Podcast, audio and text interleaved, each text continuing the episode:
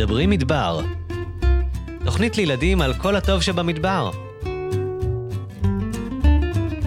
בהפקת דעת מדבר, בית ספר שדה שדה בוקר ורדיו BGU אוניברסיטת בן גוריון בנגב. בהגשת תמר קידר וזוהר סלמה. האזנה נעימה.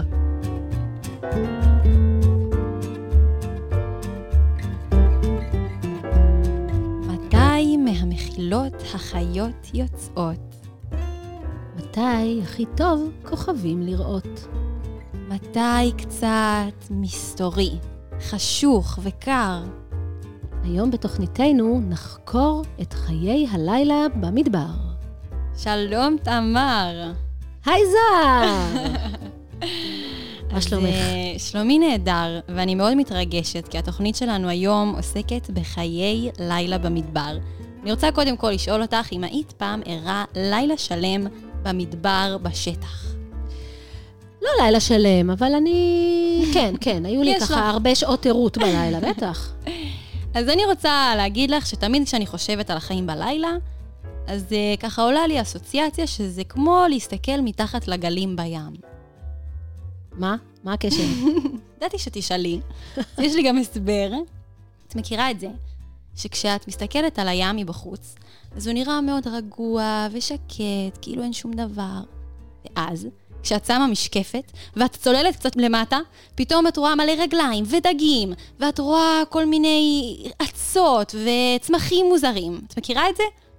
כן, את הקטע הזה שכש... קצת משקפת ושנורקל, ואתה מגלה שיש עולם שלם מתחת למים, לזה את עולם מתכוונת? שלם, בדיוק לזה. אז אני חושבת שהלילה במדבר, הוא נראה אמנם כאילו הכל שקט ורגוע, אבל בעצם זה מטורף לגמרי, כל החיות יוצאות, וכל הדברים המטורפים באמת קורים בלילה במדבר. ועל כל זה נדבר בתוכנית, וגם אני רוצה לספר לך שיש לנו פינה חדשה בתוכנית היום. זאת נקראת פינת החידה בסוף. אנחנו נשאל את המאזינים והמאזינות שלנו חידה, והם יוכלו לענות בדף הפייסבוק שלנו. העמוד שלנו מדברים מדבר, ובתגובות לפוסט של הפרק תוכלו אה, לענות על החידה, ואנחנו נפרסם את התשובה בפרק הבא. בין כל אלה שיענו נכון, נעשה הגרלה, והזוכה או הזוכה המאושרת יקבלו פרס, וגם כמובן נאמר ככה את השם שלהם בתוכנית שלנו. אה, אוקיי. טוב, זוהר, אז את יודעת שאני אוהבת להכין לך הפתעות. אני באמת אז אוהבת. אה, אני הזמנתי לכבודך לאולפן שני אורחים מיוחדים. אחד הוא ילד, והשני הוא מבוגר. איזה כיף לי, את שניהם ביחד אנחנו מזמינות. שניהם ביחד, ואת תכף תשמעי.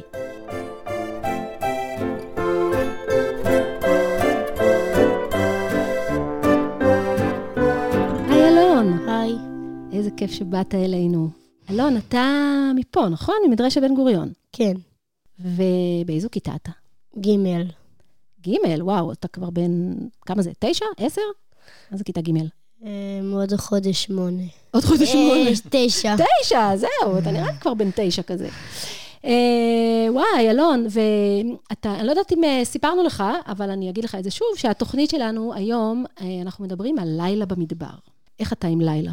אתה אוהב ככה לצאת לטיולים בלילה? כן. יש לך איזה טיול שאתה זוכר שיצאתם אליו? אה, לפני כמה אה, שבועות. מה, לפני כמה שבועות יצאתם לאן? ל... אני לא זוכר, אבל זה היה איפשהו ליד מסילת רכבת. וישנתם? כן. נחמד. ואז אה, אתה זוכר אולי אם זה היה לילה עם ירח מלא, או שזה היה ככה לילה רגיל, בלי רגיל. ירח מלא? רגיל. רגיל. ואתה אוהב לישון באוהל? ישנתם עם אוהל? כן. אלון, תשמע, היום הזמנתי לאולפן שלנו עוד אורח. אתה האורח הראשון המיוחד שלנו, ויש עוד אורח אחד שהזמנו לכאן, וזהו דוקטור חיים ברגר, שהוא אקולוג התנהגות בעלי חיים. וחיים ואנחנו, אתה תעזור לי, לדבר קצת עם חיים על אה, בעלי חיים, על חיי הלילה במדבר, בסדר? ואתה תשאל קצת את חיים יחד איתי שאלות? כן. כי חיים יש לו המון המון ידע, והוא יוכל לספר כן. לנו על המון דברים. אז אה, שלום חיים, שלום תמר, שלום אלון.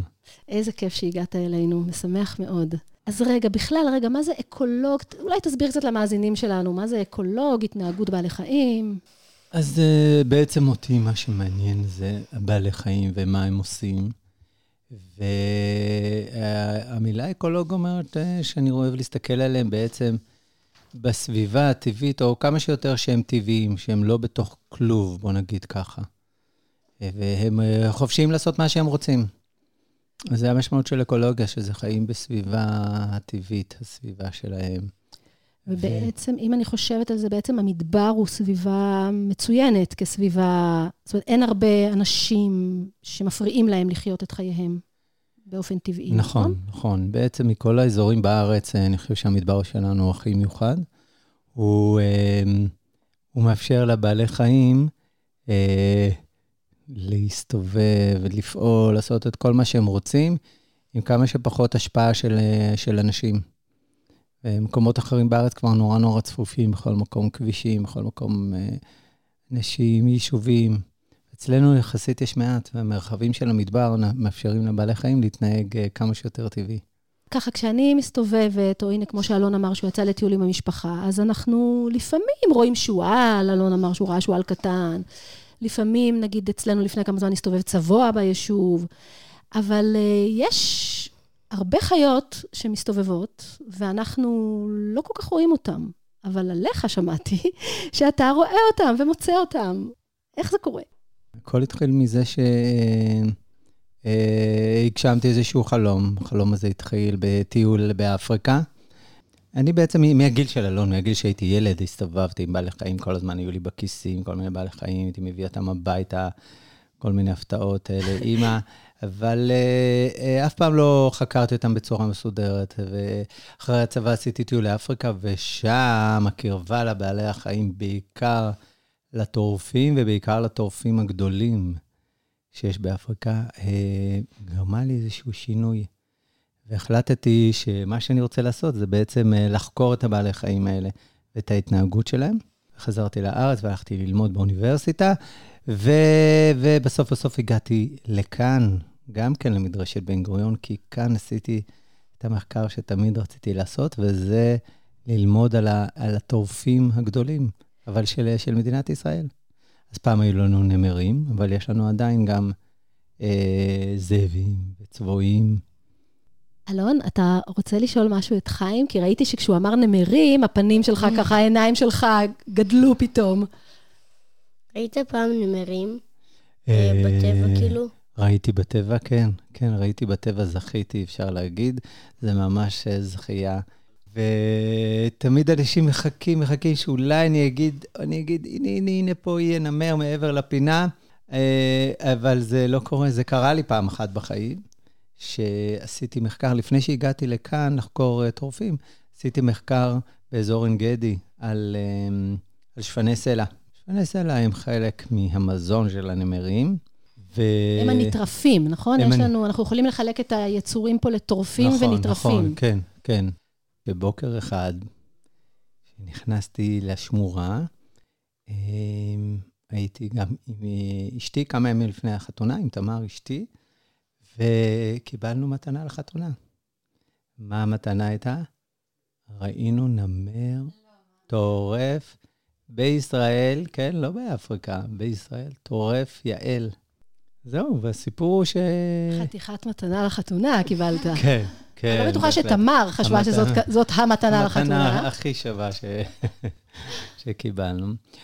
ואז התחלתי לפתח טיול שאני קורא לו ספארי לילה, שבעצם הוא יציאה החוצה בשעות הלילה, שאנשים נראה להם שכל החיות ישנות בדיוק כמו שאנשים הולכים לישון, אבל המצב במדבר הוא בדיוק הפוך. הם כולם יוצאות לפעילות, כל הבעלי חיים, או רוב בעלי חיים, בוא נגיד ככה, במדבר, הם פעילי לילה. מה, תמיד אתה רואה חיות?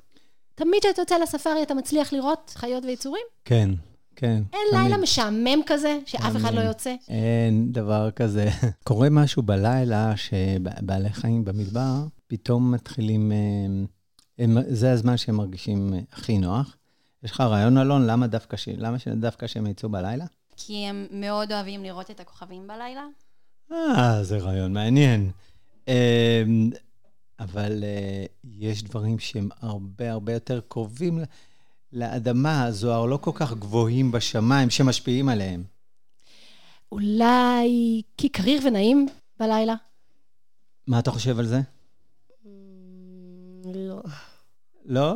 אה, תראה, אה, תמר צודקת, אם אנחנו מדברים על הקיץ, אתה יודע, הרבה חיות עם, פרווה, יש לך מעיל פרווה, אתה לא יכול ברגע אחד להוריד אותו ולשים אותו בצד, נכון? אבל, אה, אז את צודקת, נגיד, לגבי הקיץ, אבל אם הסיבה היחידה הייתה הטמפרטורה, היינו מצפים שבחורף, איך בחורף פה במדבר? ביום נעים ובלילה קר, נכון? אלון, אתם לא רואים ילדים וילדות, אבל אלון עושה כזה תנועה של קור. כן. הקור במדבר הוא, הוא מיוחד, ו... ואז הם לא משנים את ההתנהגות, הם עדיין יוצאים בלילה, אוקיי? אז אנחנו צריכים למצוא איזשהו הסבר שיתאים גם לקיץ וגם לחורף. אז יש לך עוד רעיון? לא. תחשוב, תחשוב.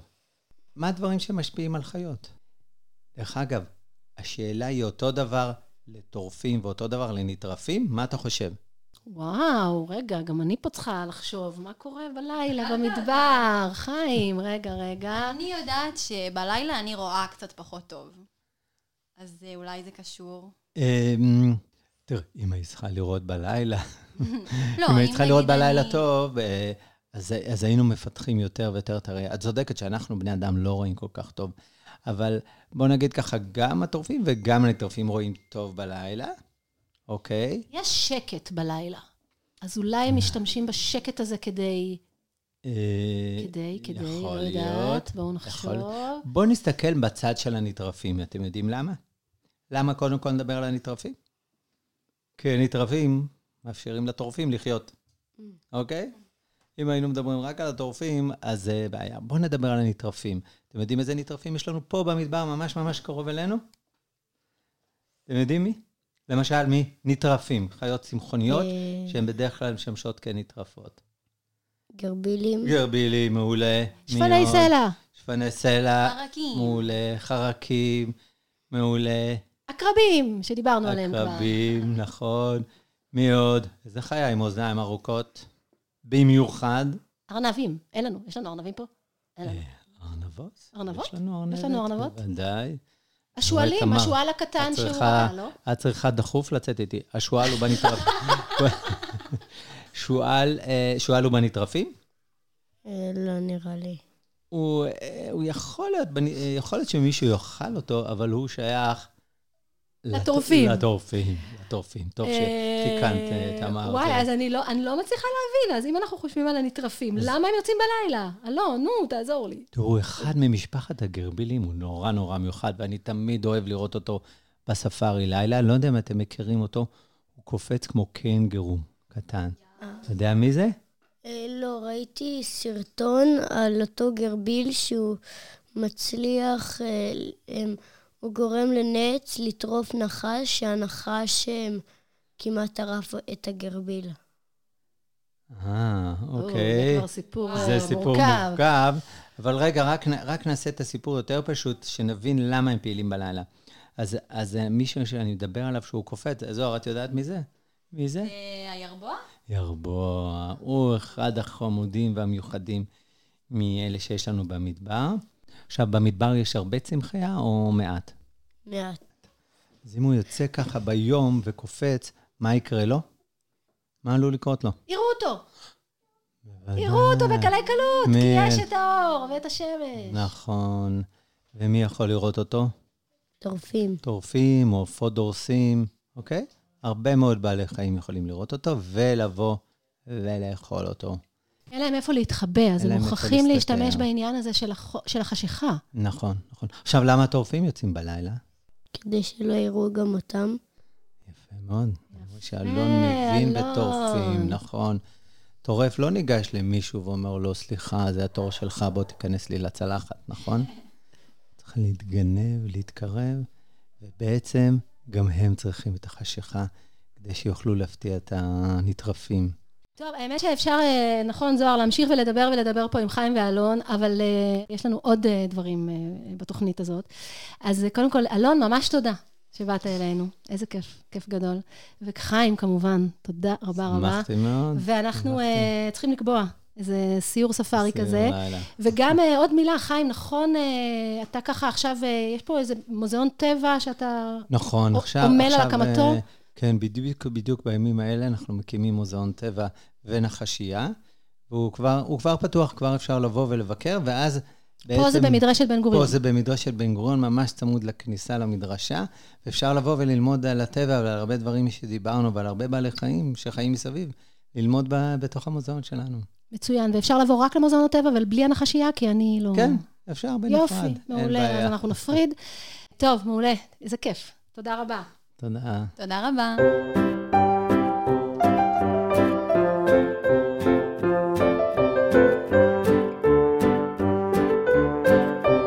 איזה כיף שאלון היה כאן באולפן.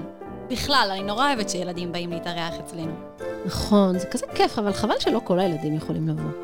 אז תמר, אני רוצה לספר לך שאולי לא כולם יכולים להגיע אלינו פיזית, אבל אנחנו מזמינות את המאזינים והמאזינות שלנו מכל הארץ לשלוח לנו שירים ושאלות או חוויות מטיולים וכל סיפור שיש להם, ואנחנו נשמח מאוד להשמיע את זה כאן בתוכנית. אה, אז לכל מי ששומע או שומעת אותנו עכשיו, אתם מוזמנים ומוזמנות לכתוב בדף הפייסבוק שלנו של מדברים מדבר. מצוין, אז אנחנו מחכים לשירים שלכם, שאלות אם יש לכם, חוויות מטיולים. בקיצור, כל מה שאתם רוצים, אנחנו אה, נראה את זה בדף הפייסבוק, נענה לכם וגם נשמיע נשמיע בתוכנית. טוב, אז לענייננו, תמר. אנחנו בתוכנית על הלילה במדבר, ולהתנהל בלילה, כמו שאת יודעת, זה קצת יותר קשה ומסובך מלהתנהל ביום. וחיות שהן פעילות לילה, יש להן כל מיני התאמות מיוחדות, שבעצם עוזרות להן לתפקד. לדוגמה, יש להן עיניים מאוד גדולות, שעוזרות להן לראות טוב בחושך, ואוזניים הרבה יותר גדולות, כי הן צריכות להיות מאוד חדות ולשמוע ככה את כל הרעשים הקטנים שיש בלילה. סבתא, למה יש לך בדיוק. סבתא, למה יש לך אוזניים כל כך אולי גדולות? אותו זאב מכיפה אדומה היה פעיל לילה, אנחנו לא, לא נשפוט אותו על זה. האמת שהלוואי שלי היו כאלה תכונות אה, מפותחות, אולי הייתי מסתדרת קצת יותר טוב עם הלילה, כי, לא יודעת, אני קצת, קצת מפחדת לפעמים בלילה, והחושך והקולות האלה ששומעים בלילה. זה הגיוני מאוד. ואני יכולה להגיד לך שכל פעם כשאני מפחדת ממשהו, אז מה שעוזר לי זה ללמוד עליו קצת, ואז אני טיפה פחות מפחדת, כי כשיודעים על משהו אז הוא קצת פחות מפחיד. ואני חושבת שמי שהכי יכול לעזור לנו ללמוד על הרעשים והקולות האלה בלילה, זה האחד והיחיד, איש הטבע שלנו, מידד גורן. היי, תמר וזוהר, היי מידד, מה נשמע? טוב מאוד. על מי תספר לנו היום? אז אני אספר לכם על אה, גברת אחת מאוד מיוחדת. כרגיל, אני לא אספר, אני לא אגלה מיד מי זו, אה, אבל אני אספר, אני אתחיל בסיפור. לפני כמה שנים הייתי בטיול בשכנתנו ממזרח, ירדן, מעבר לים, ה- לים המלח, ממש מול עין גדי. באחד הנחלים שם יש נחלים מצוקיים מאוד. מה זה מצוקיים? עם מפלים גדולים שחייבים להשתמש בחבלים כדי לרדת ממפל לרדת? למפל. כן. וואו, איזה כיף, לא הייתי בירדן עוד. אוי, זה חובה, חובה. ובאחד הלילות, בין המפלים, בין כל המפלים האלה, אה, התארגנו לארוחת ערב, והתחלנו לבשל, וכמובן במדורה, אין שם שום... זה באמצע הנחל, אין לנו, אין שם שירותים, ואין שם גז בישול, וש... זאת. אומרת, אה, מטבח ושום דבר. אז אבל התארגנתם. התארגנו. אחרי שכבר האוכל היה מוכן, ואכלנו, והיינו שבעים, והתחלנו לדבר ככה על דה ועלה, פתאום אני שומע, כולנו שומעים את הקול הבא.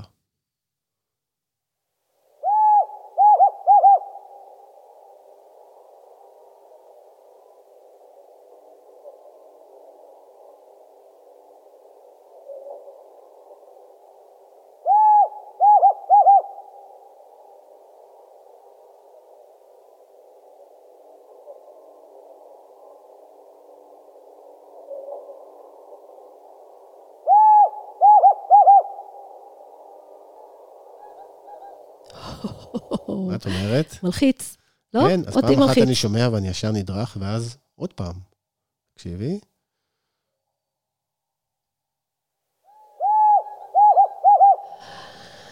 אני רק אגיד לך שאני. בדיוק סיפרתי לזוהר מקודם, כשעוד לא הגעת לאולפן, שהלילה הזה, החושך הזה.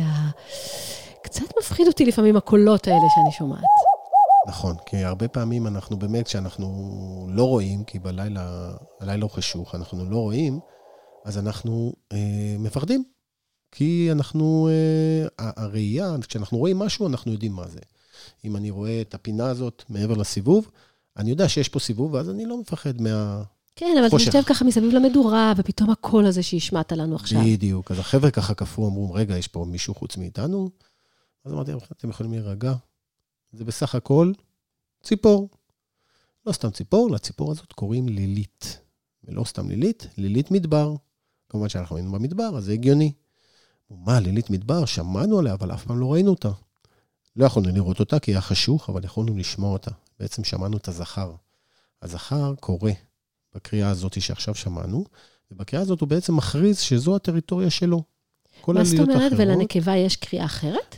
לנקבה יש קריאה אחרת, כן. אפשר ממש להבדיל. וגם אותה אתה מזהה? וגם אותה, אפשר לזהות, כן. איש הציפורים והקריאות אתה. האלה, הקריאות האלה מאוד מאוד עוזרות לנו, תכף אני אספר גם למה.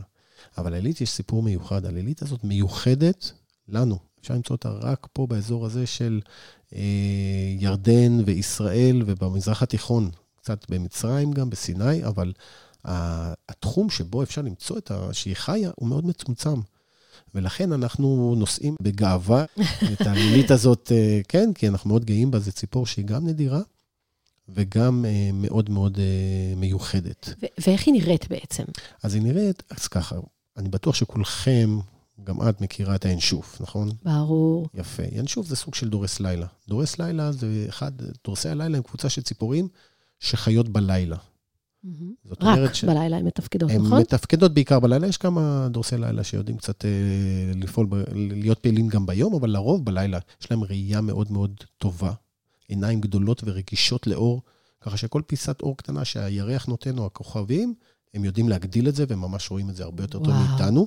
יש להם שמיעה נהדרת, שמיעה אה, ממש תלת-ממדית, זאת אומרת שהם יכולים בעזרת השמיעה לדעת איפה כל דבר נמצא בדיוק. מה, היא גם יכולה לשמוע מי שמאחוריה? היא יכולה לשמוע גם מישהו מאחורי, היא יודעת לסובב את הראש מאוד מאוד, ממש סיבוב כמעט כמעט, מלא, וואו. ממש מלא, ואז היא יכולה ככה לדעת, אה, היא שומעת משהו והיא הופ, מתאפסת ו- עליו. והיא גדולה, היא קטנה, איזה מין לא, לא עלילית כך, הזאת. היא לא, לא, לא גדולה, היא ממש בגודל של אה, עורב, או... אה, אז קטנה, כן, לא, קטנה, לא אין קטנה. מה. כן, והיא קטן באיזה כזה. צבע היא? היא בצבע חול, ממש Mm. כמו חול, תדמייני צבע צהוב חול. למה? כי ביום היא נכנסת לתוך, עומדת בסלע, בתוך איזה סלע, ושם היא מתחבא. אה, מה שחשוב, למה אנחנו נורא התרגשנו? כי בעצם, אה, אני רק רוצה לספר שלפני כמה שנים כשהייתי פה תלמיד, אז חבר'ה פה מהתיכון של שדה בוקר מצאו קן של לילית, לא רחוק מפה, פה של לילית? מדבר, וכולנו נורא התרגשנו, זו הייתה בעצם הפעם השלישית שמוצאים בעולם קן של לילית מדבר.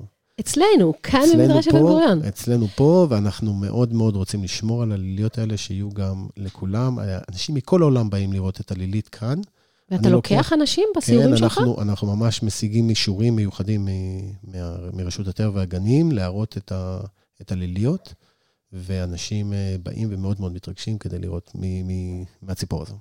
אוקיי, אה, יואו, איזה כיף. אז קודם כל אה, למדתי על הלילית, ולא כל כך לפחד מהקולות האלה, כי הם קולות של עופות דורסים כנראה בלילה, נכון? לגמרי, ככה עופות שאנחנו לא כל כך. מעניינים אותם. נכון, הם מחפשים את הטרף. שלהם. ככה הם מתקשרים בינם לבין עצמם. מצוין. טוב, מידד, אז תודה רבה. בבקשה. אה, כרגיל, ונתראה בתוכנית הבאה.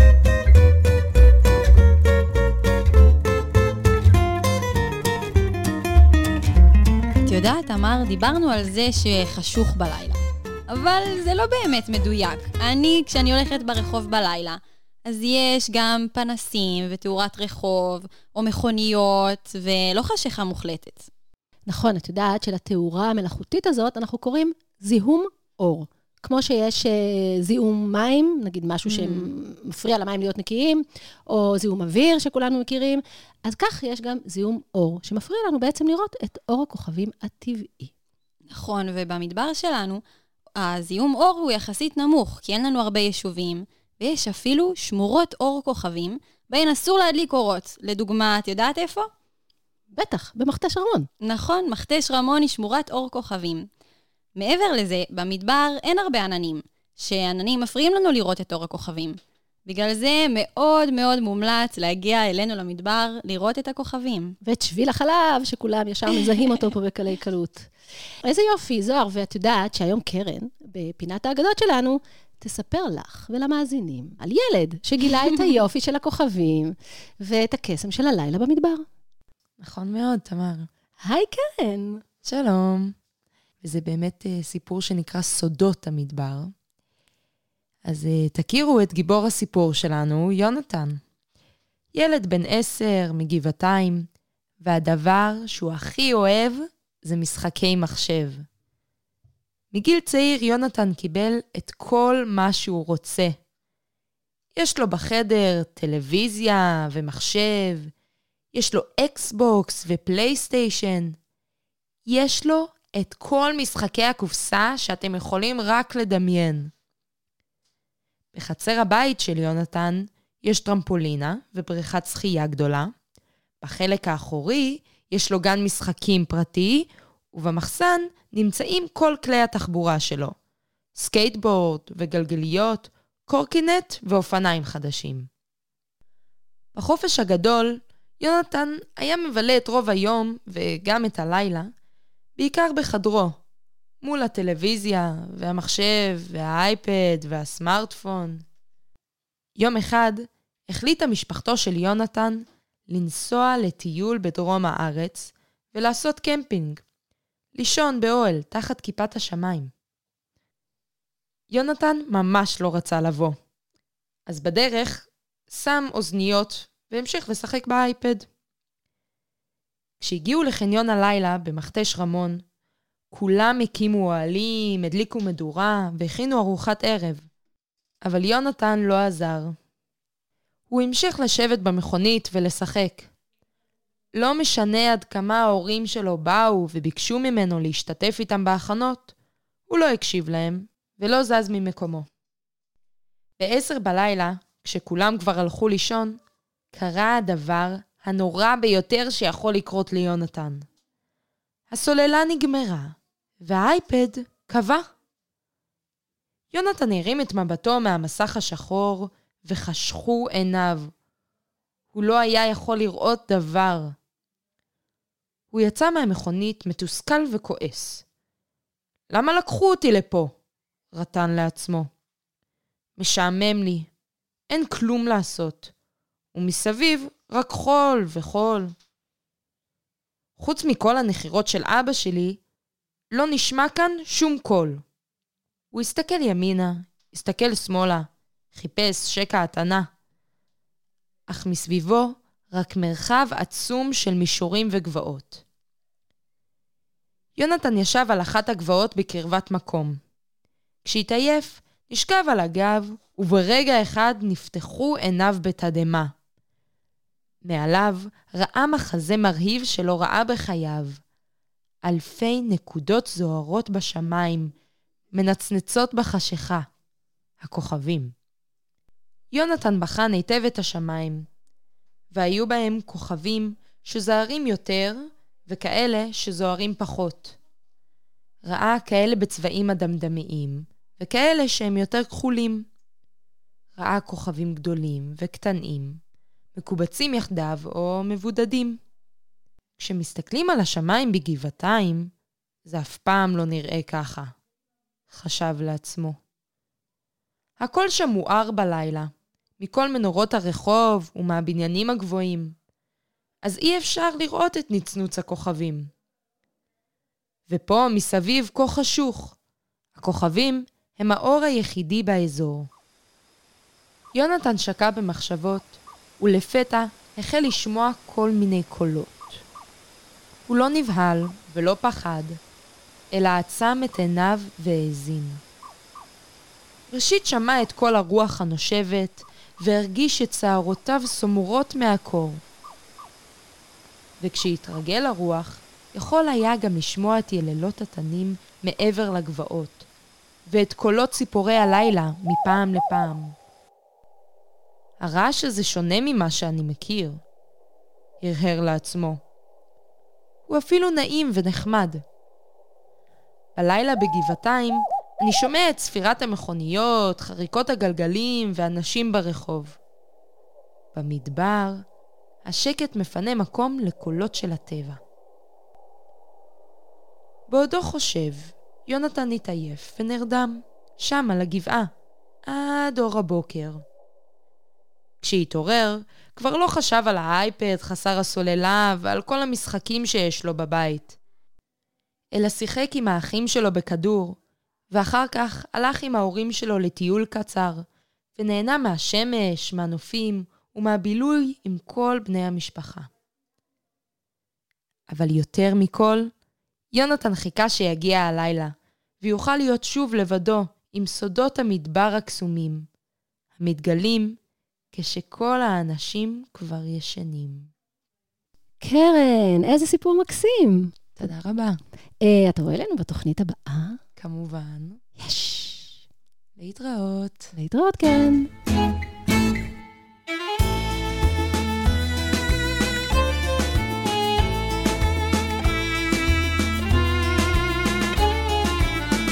טוב, תמר, הגיע הרגע, הגענו לפינת החידה שלנו. רגע, רגע, תעצרי. לפני הסיום, לפני החידה, לפני החידה. אני נורא רוצה אה, לספר לך ולכל המאזינים שלנו, שהתחלנו לכתוב תוכנית אה, על לימודי מדבר לתלמידים מבתי ספר, את יודעת? ידעתי. וכן, ילדים שרוצים ללמוד על דברים מרתקים אה, נוספים על המדבר ולהכיר אותו עוד יותר טוב. אז אה, יכולים לספר להורים ולמורים שלהם שייכנסו לאתר שלנו, דת מדבר, מדבר.org, ושם הם יוכלו לקבל את כל הפרטים על תוכנית הלימודים הזאת. טוב, טוב שאמרת את זה לפני החידה, כי החידה שלנו קשה, אז אולי בעזרת התוכנית הזאת, זה יעזור להם לפתור אותה. אז מוכנה לחידה? קדימה. את יכולה לעשות לי כזה.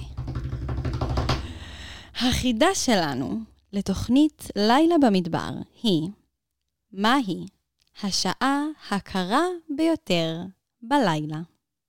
או, רוצו ילדים לדף הפייסבוק שלנו וכתבו בתגובות לפוסט של הפרק את התשובה שלכם. ואולי תזכו בפרס. טוב, זוהר, אה, מלא דברים קרו פה בתוכנית הזאת. אה, אני מרגישה צורך עז שנצא עם איזו שמיכת פיקניק כזאת.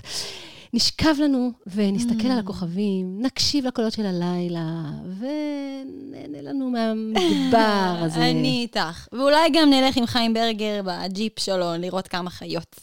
כן, נצא לספארי לילה. טוב, אז אה, ביי, זוהר, כיף גדול. להתראות תמר, לילה טוב. תודה שהאזנתם לנו. צוות התוכנית, מידד גורן מגיש פינת הטבע, עמיחי שדה ואבי עטר מגישי פינת הטיול, קרן, כותבת ומגישת פינת אגדות המדבר.